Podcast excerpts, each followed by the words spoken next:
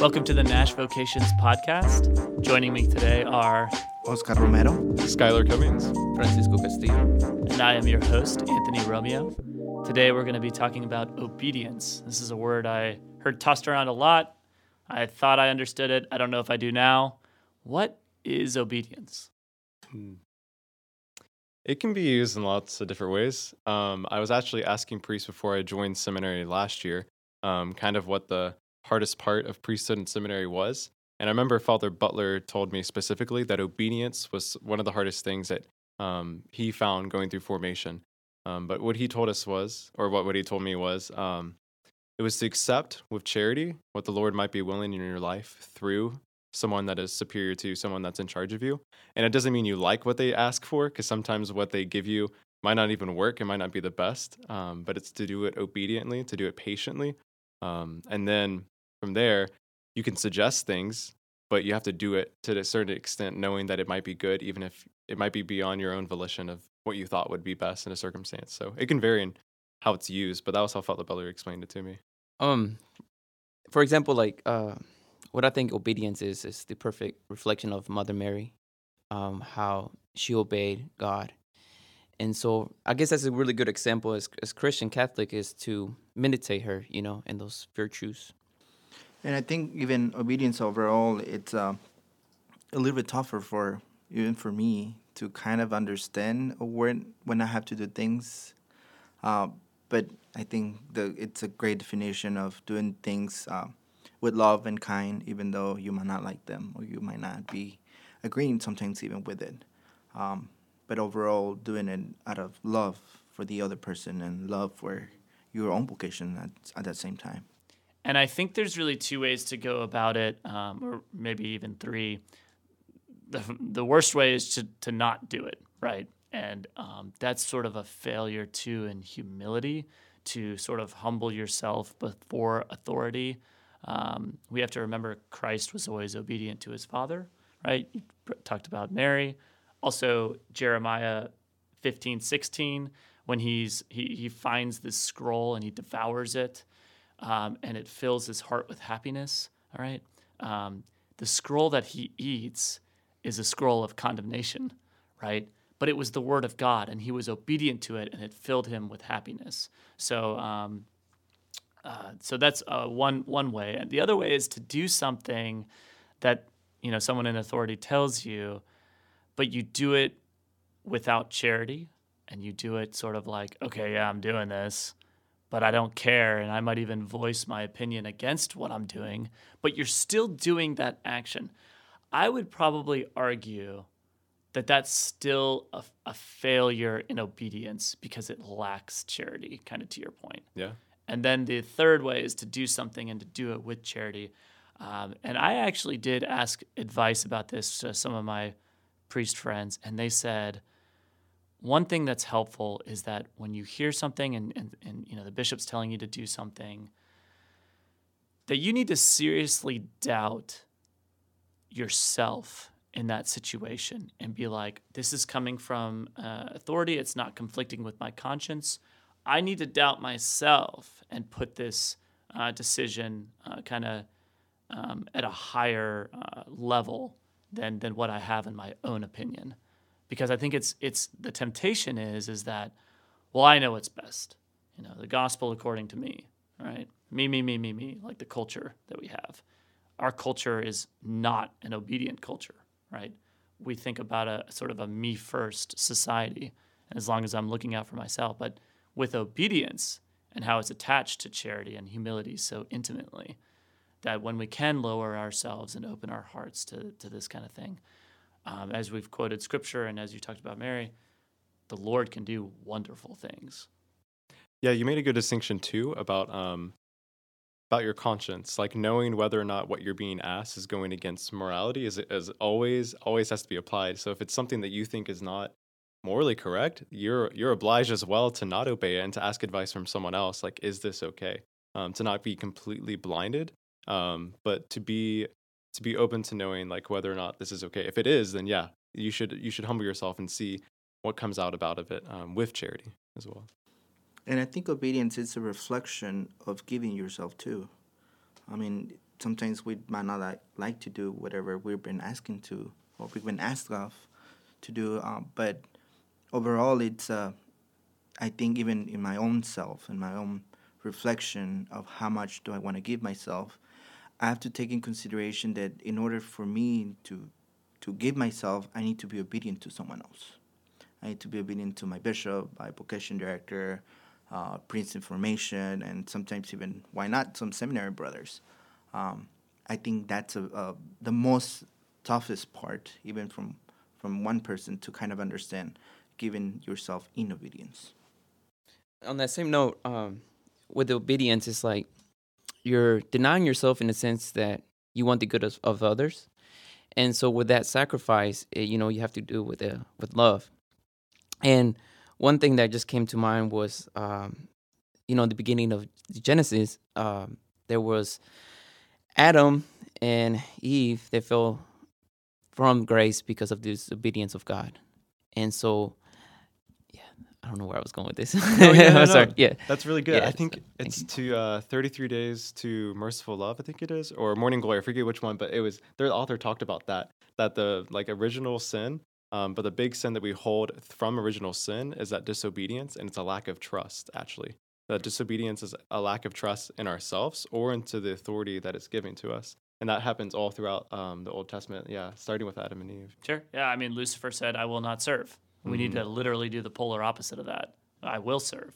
Um, and I, I think there, yeah, there are a lot of uh, situations in scripture. I think uh, the contrast between David and Saul, right? Saul kind of wanted to do his own thing. He even he even was seeking out someone that could speak with the dead because he didn't trust the Lord. He goes to a mediary, right? Because he didn't trust the Lord. Whereas David, you know, is like, oh yeah, you want me to fight Goliath? Sure. I mean, could you? That's the that's the contrast there. Even Saul, when David stepped up to uh, fight Goliath, was like, all right, you know, whatever. And it's because uh, of David's fidelity um, that that the Lord, uh, like we've said, the Lord was able to work and and use David as that instrument in His hands, which is ultimately what what we are to desire, how how God is to use us as well. I think one one other big character uh, in the Old Testament that gives us uh, almost a perfect obedience. It's uh, Job. You know, like the Lord gave it, the Lord took it. Blessed be the Lord.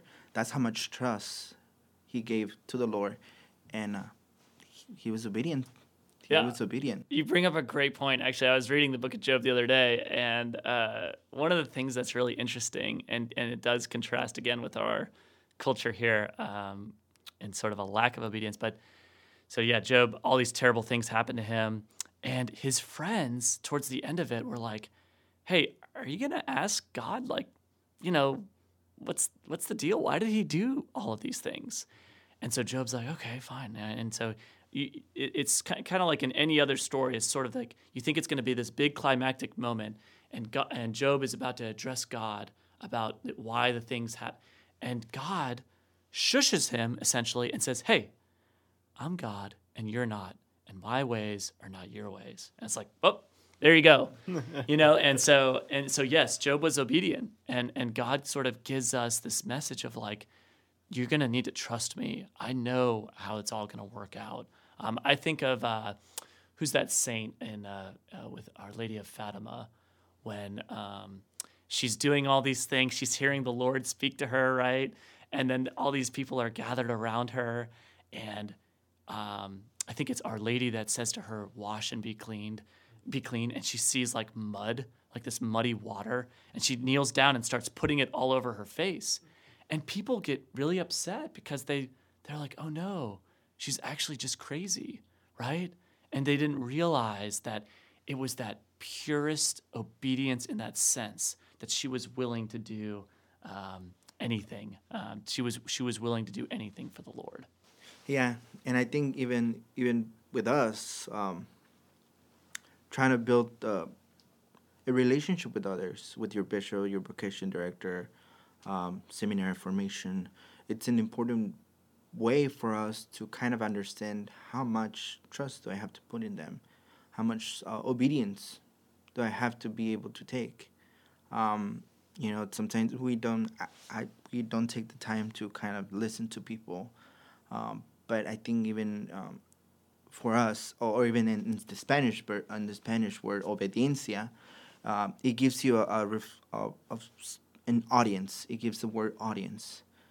That means that you have to listen to an audience. You have to listen to many people, uh, and you have to do. You have to do it. Sometimes you, we don't want to.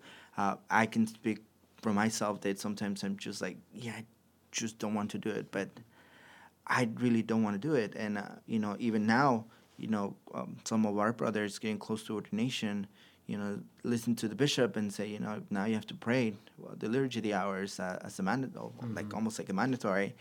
Um, I trust me. There's sometimes that you get up and you're like, I don't want to do this, but I made a promise, and I have to keep up with my promise, and I have to keep obeying what I promise. How's something? Uh, so we've talked about some big decisions with obe- obedience. What's something daily that helps us exercise and build that virtue of obedience as seminarians, as sons of the church?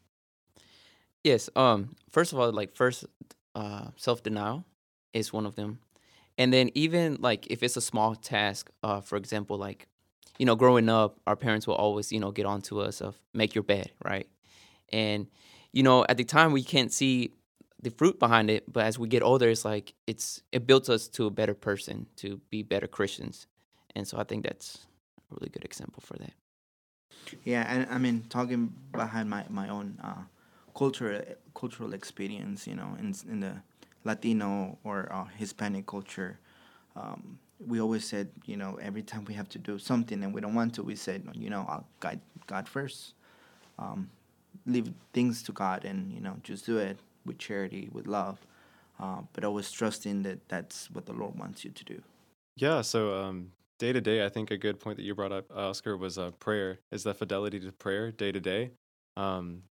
Because sometimes it is hard and be like, oh, like I don't feel like doing it. Um, and it first comes out of obedience, but it's our response in charity and listening to like, you know, like our spiritual director has like asked me to do this exercise for the next few weeks. Like I need to, I need to journal every day, just like what I'm doing, how I feel, this this situation with another brother. Like if I do that, that's not only going to be for my own good, and I think that's something that like I learned as I went through my first year of seminary is whatever we do out of obedience, it's not only for our good, but it's good for the whole church. And that's ultimately what the priesthood is, is it's the good for the whole church.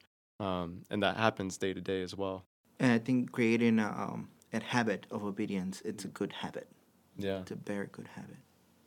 So are we able to disagree with something that someone that one of our formators tells us to do? Are we able to be? Is that is that obedience, or would that be allowed? I'm pretty sure we disagree most of the time of the things that, that we're being told to do. yep. We definitely do. Um, but again, coming back to that charity and giving yourself to, to, to God, to the person, to to the community, um, that's a, that's a gift. Giving yourself in obedience. On this, um, with that question is, uh, you know, Peter, uh, Saint Peter actually said, on Acts the Apostles uh, 529, we must obey God rather than man. Mm-hmm. And so if we have, you know, our a root set of what God asks us, then it's kind of like, you know, letting the Holy Spirit guide us and letting him can take control. And even in situations where, like y'all mentioned, um, we don't feel like it, you know, even though we don't know what's going to happen in the future. Like one really good example um, you know, Abraham, you know, he obeyed God in in leaving his family. And as a seminarians, you know, we leave that lifestyle of family, you know, growing our own family, and just to do God's will. I think that's very, very beautiful. Yeah, and I think a, a, key part of that it keeps coming up. We keep referring to the Old Testament over and over again, um, because in the Old Testament, like the Lord gave us the law to follow by. And I was giving a talk to um, a range of elementary and middle schoolers for Totus recently on the Ten Commandments, and it was something that I had to explain, like, well, why do we still follow this if like Jesus came and like perfected the law? Well, I had to explain them like, well, like when you're on a playground, um, like when there's a fence around the playground, children feel much more safer to go around and be free and do it and play all around the playground. But if there's not a fence, they tend to stay closer and closer to the middle because they, they don't know what is on the outside. Um, that's actually like a study someone's done, and that's what obedience really teaches us. It teaches us the rules of the game and like where where it's go- where we can step out in some places and where to know like that's not our place and we need to learn. Um, and it is kind of that what you talked about in our culture of our stubbornness of wanting to do it for ourselves. Is that there's a lot more times in our life um, that we need to listen from others to really understand like what the rules of the games are and like um, I've mentioned before, like I used to play a lot of uh, musical instruments, and if you don't know what the key signature is and you're playing a different key signature everyone else, it's going to sound terrible. So if you don't know what you're supposed to be doing um, through the obedience that you're asked throughout formation or wherever you are in life, like it's going to be harder to not only for you to understand what's going on, but to also relate to others um, through that as well. And I think obedience also helps us out in keeping in check with, with our pride. Hmm. Pride is the most, you know, it's because I'm pretty sure we have, we, I, I mean, even myself, many times when I've been told to do things, you're like, but I think we, I think we can do it better. Like your way, it's not, it's, you know, we can do it some other way. Um, but sometimes, you know, like, okay, so we're to do it this way because he wants us to do it this way why am I prideful and say, you know, I'd rather, I'd rather do it myself, my own way. Um, that act, that's a big check on obedience. You're like, okay, so do I do it my way or because of my pride, or do I do it some like someone else's way because it's uh, that that's what I've been told to do it. Yeah, like we mentioned Lucifer, you know, like he said, "I will not serve," and he, he was very proud, right? He was, uh, and and I think that is the danger, and I think that um, when obedience is rooted in humility, um, it can be more free. Um, so for me specifically, in like, or myself and uh, Nanzo uh, and Brent there, in about 252 days, I will place my hands in the bishop. Who's And- counting? and he will say to me, Do you swear obedience to me and my successors? Right? That's the question. That's sort of what seminary and formation is preparing you to say yes to, but to be free to say yes to. Um, so, how can we have freedom but be obedient at the same time? I that that's that I mean that's something that a lot of people think of of obedience. You know, when I am obedient, I'm losing my freedom. But you are not, and again, it's going back to giving yourself to the other person. When you give your freedom, that means that you're more free because you you're not tied to that freedom. Because sometimes freedom can tie you, and obedience helps you out to be more free, more more at peace. And I think that more at peace can be phrased in a different way, but it, you can be more free, more freely when I give myself, especially my own freedom.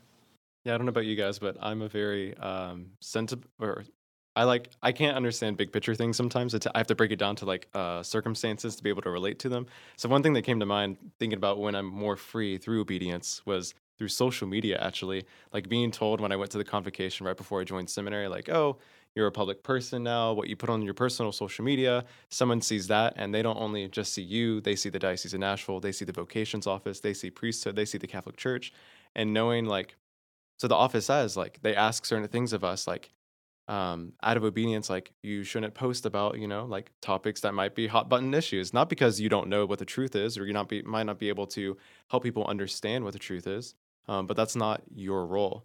And that was something in obedience that like it made me free to be able to like oh like i do want to like retweet this but like that's not my job. And so it actually made me more free to be like well what can i do through my social media? And so it actually like helped me to know like oh i can post about like what it's like to be in seminary for myself and not you know having another voice out there on this like one hot button issue you know? So that was a, concrete example that i just thought of but Do you guys? I can't think of anything off the top of my head, but just to make like a distinction, right? Um, let's say the our bishop, you know, doesn't like the Green Bay Packers or something like that, and on social media you post about the the Green Bay Packers. Like, obviously, that's not being disobedient. That's not like uh, you're, you're not doing anything wrong there. But what's something like specific, maybe in seminary life, like with with formation?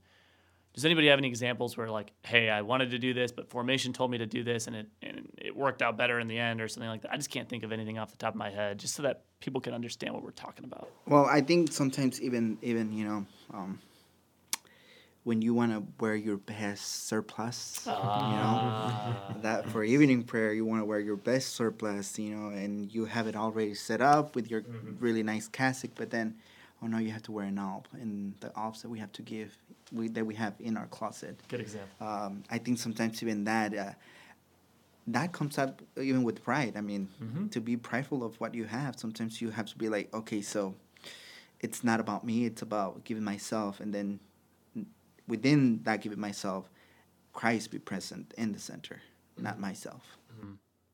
Yeah, that's, it's a good example. I mean, I think, uh, you know, some some guys maybe uh, like, oh, I wouldn't be caught dead like not wearing a cassock or something like that, or I wouldn't be caught dead like not wearing a tab or something like that, right? And and and to, but like when somebody specifically asks you, like your formator says, hey, you're wearing your cassock like all day, every day, like can you do this or something like that? And it's like, oh, I, I really don't want to do that.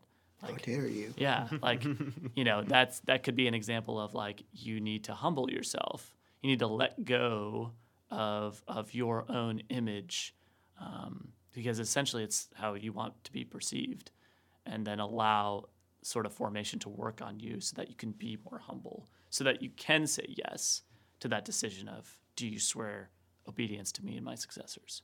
Yeah, something that happened this year too for obedience was we have house jobs in seminary. So every uh, calendar year, you get a new house job. That's your responsibility. It's what you do.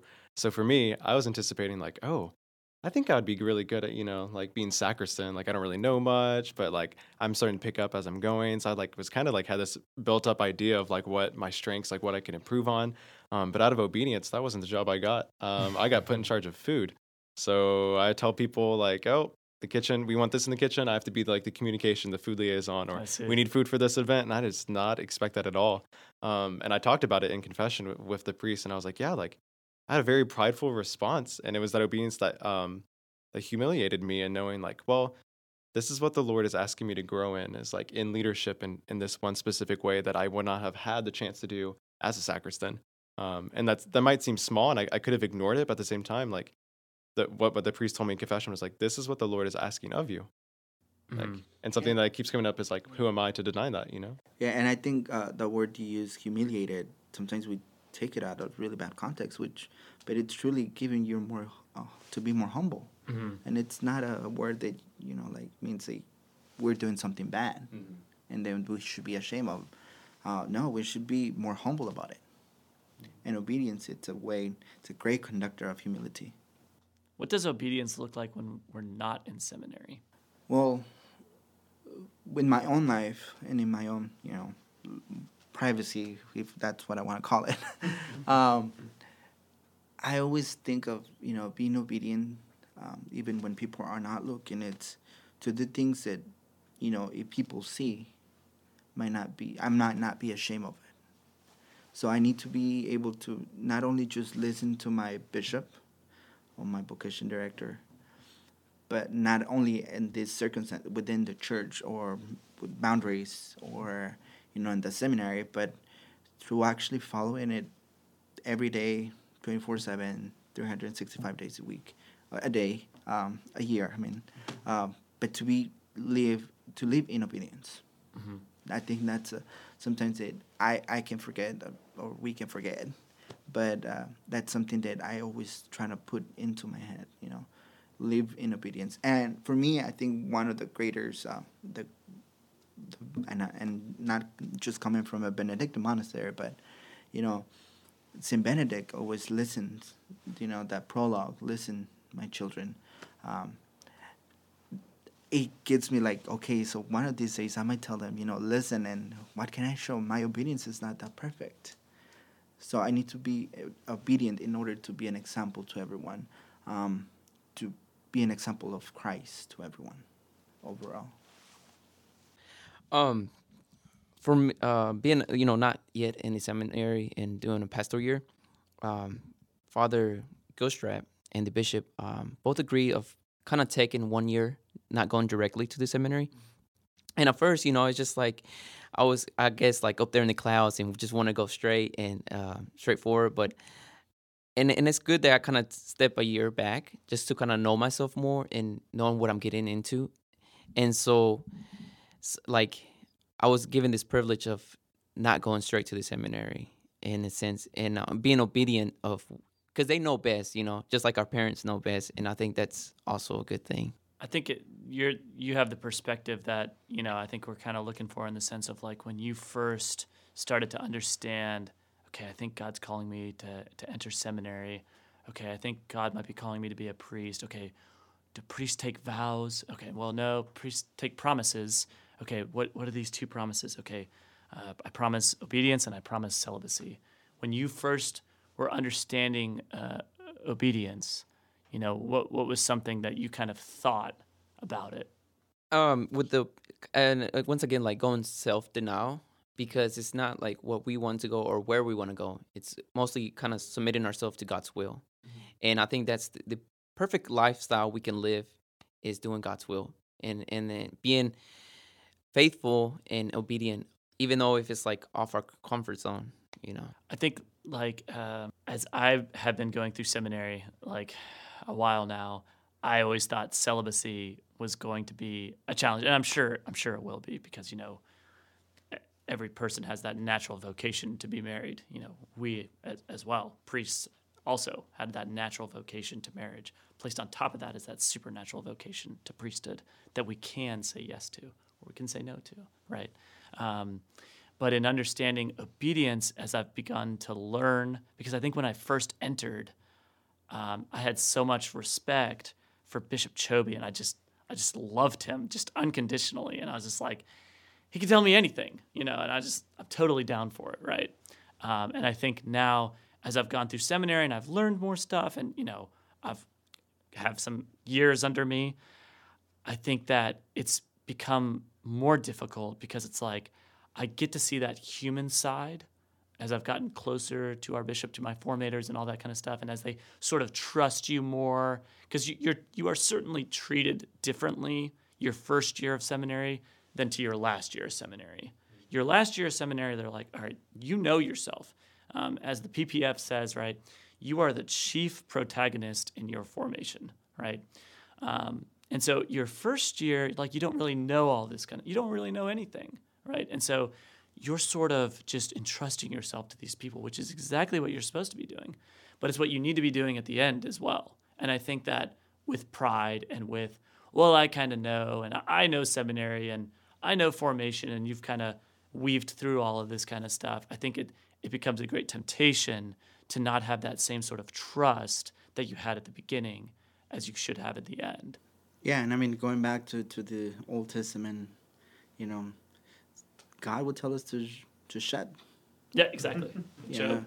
Um, and so I think even learning to kind of stay quiet sometimes it's a it's it's especially in this in this time of, of ours it's kind of hard um, but sometimes a lot of a lot of gifts comes come out of just staying quiet mm-hmm. in obedience and yeah. in love and it's difficult for us to see. I think skylar you talked about how like you like to see the smaller pieces and how they're going to build to the big picture and mm-hmm. we can't see the big picture. And you know when christ came people thought he was going to be this king that was going to restore jerusalem and israel with the, with the wealth of nations and all that kind of stuff. And they thought he was going to defeat the, the romans right? And he's like no no no.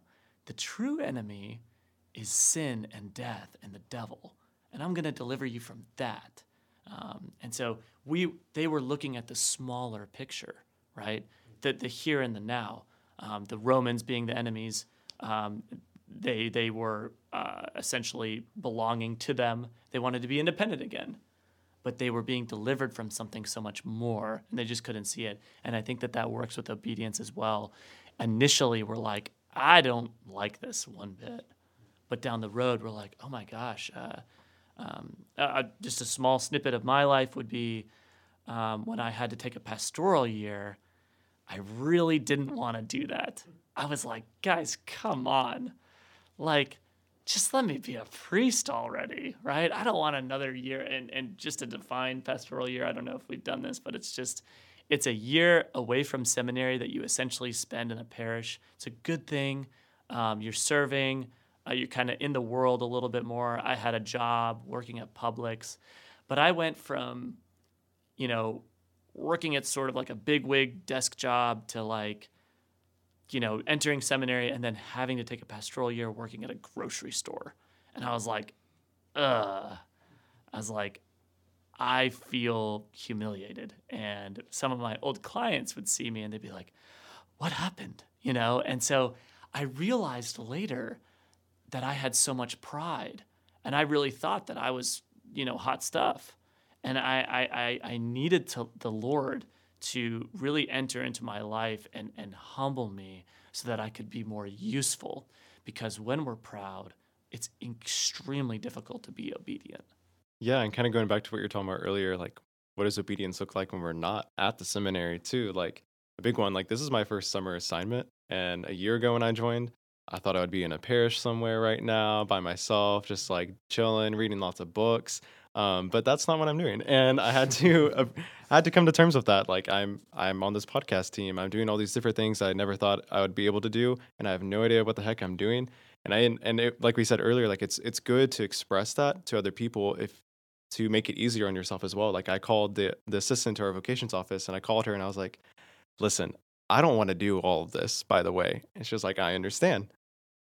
I don't either sometimes, but and she appreciates and she that. appreciates Right. that honesty, Right. and she was like, "Understand? Like I go through the same things too." And I had to be like, "All right, like cool. Now I'm gonna do it."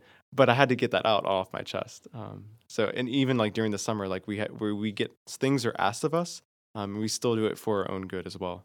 and bouncing back on on today's world you know the life that we live is like um people just simply not wearing a mask you know and and i think that's just a very hot topic right now because it makes them feel like we're losing our freedom in a sense but and actually we're just doing for the well-being of others so we just have to obey you know what they command us and it's not for us it's for someone else's safety Yeah, uh, my pastor is also our vicar general, right? And that word vicar, right? Vicarious, vicarious powers that we uh, in canon law, and that that word really means standing in the place of, right? So the vicar of Christ, the Pope, stands in the place of Christ until he comes back. Um, the vic, our vicar general is standing in the place of the bishop, and so one of the things that Father Hammond would tell me is that um, you have to have the mind of the bishop so that whatever I might think liturgically or whatever about this situation, it's not his mind. So I would be failing at my job. I'd be failing at obedience if I was unable to do that. Um, and so I go back to what I initially said. We have to seriously doubt ourselves when we're faced in these situations when someone in authority is telling us, um, hey, you should do X, Y, or Z. And I think going back to pride, it's it's always nice to kind of see that when you do something that you don't like, do it with humility, love, with charity, um, and you're not doing it for yourself. You're doing you're doing it in order to be more like Christ.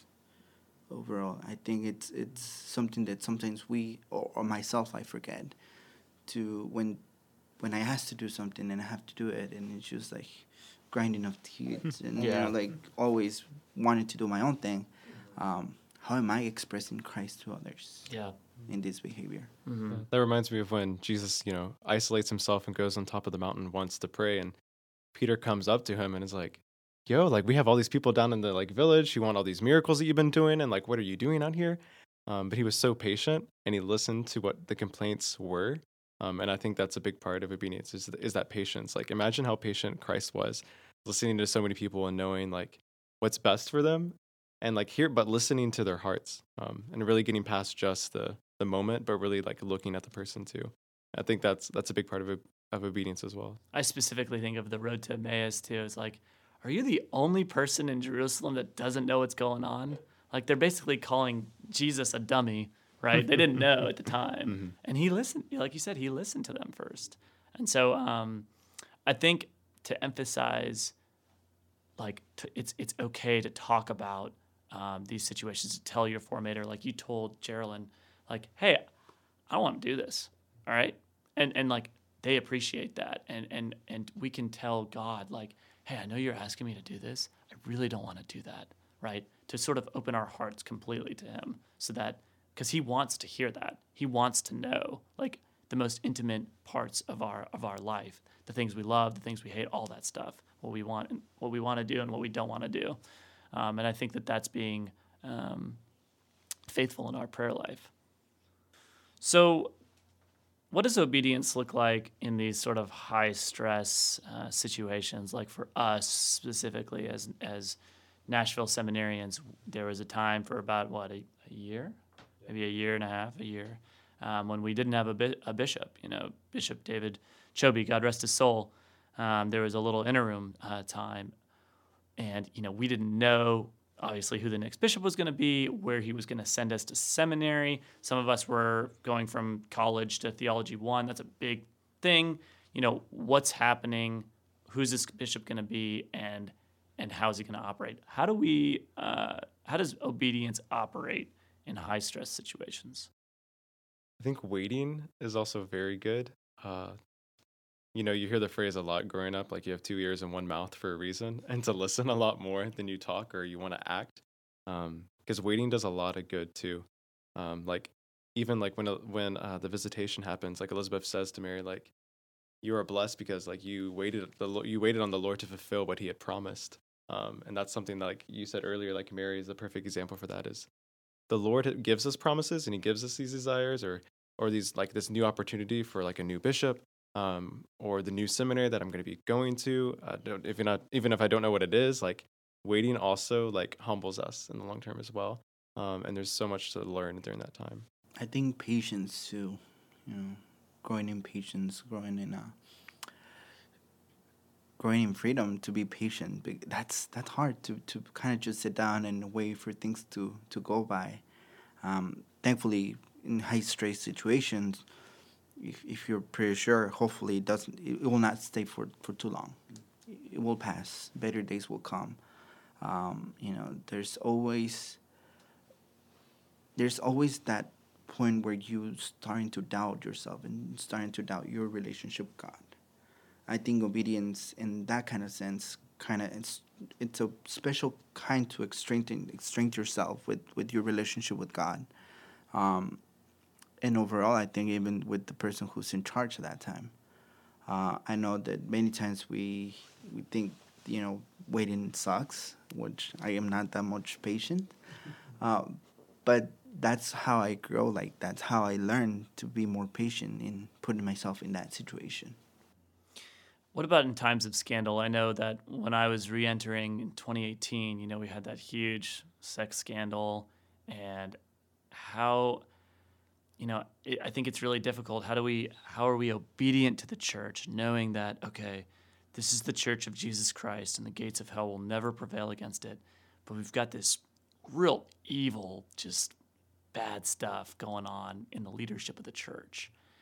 Um, what, would what would we say to guys that are, you know, trying to trying to enter or thinking about entering in that sort of dichotomy of these two kind of contrasts? I think we also have to understand that not the whole church it's evil. Maybe that person is, maybe he's not.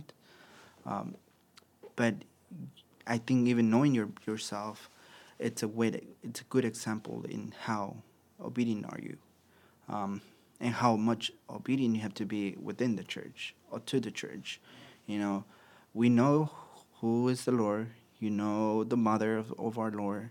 We have many saints who follow the church why do we have to why do we have to agree with it? Because we have all of these that ex- those all these examples uh, for many years many many years uh, of people who listen to the church. And now hopefully they're in heaven. And thankfully we have people who are very good uh, listeners of the church you know? Mm-hmm. we had many s- scandals through many years but always being faithful to the church and to God, um, be obedient to both of them, has always bring us out of that uh, despair sometimes, despair or dark times. Yeah, and I think that's so right. We, we have to keep our eyes on eternity, especially during those hard times, during the scandals, during the stress, because that's what the church is a pilgrimage. Like, we're not, the church isn't here to solve all the problems. The church is here to provide like sacramentally like the means of which our lord wants to work in our life um, and so they're going to be broken instruments there are going to be problems like we said earlier if you don't agree with something um, that doesn't reduce god's goodness in any any means at all Um, if anything, it shows that his goodness cannot be restrained even by our own sin, by our own pride. And that could be hard, especially if you see that in the leadership or in certain parts of the church.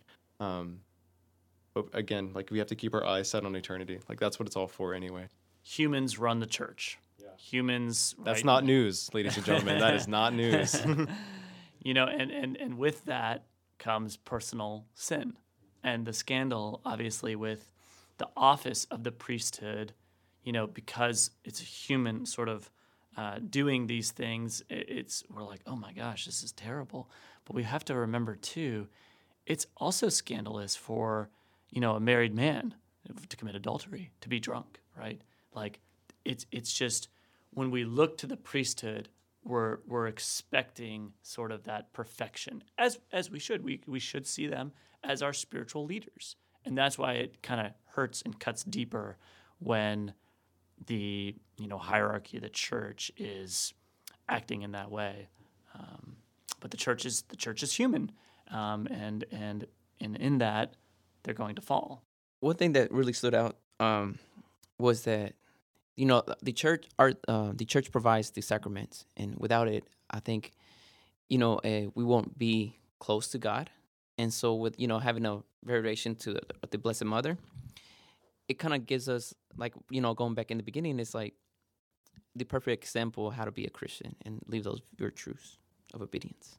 Yeah, and also reminded me of um like a lot of people will, will criticize the Pope for many different reasons and many different times throughout your life as a Catholic, and even people who aren't Catholic as well. Like I have non-Catholic relatives who also question like why the Pope has this authority, and St. Peter is my confirmation saint as well, so I, I I tend to contemplate and go back to his life as well.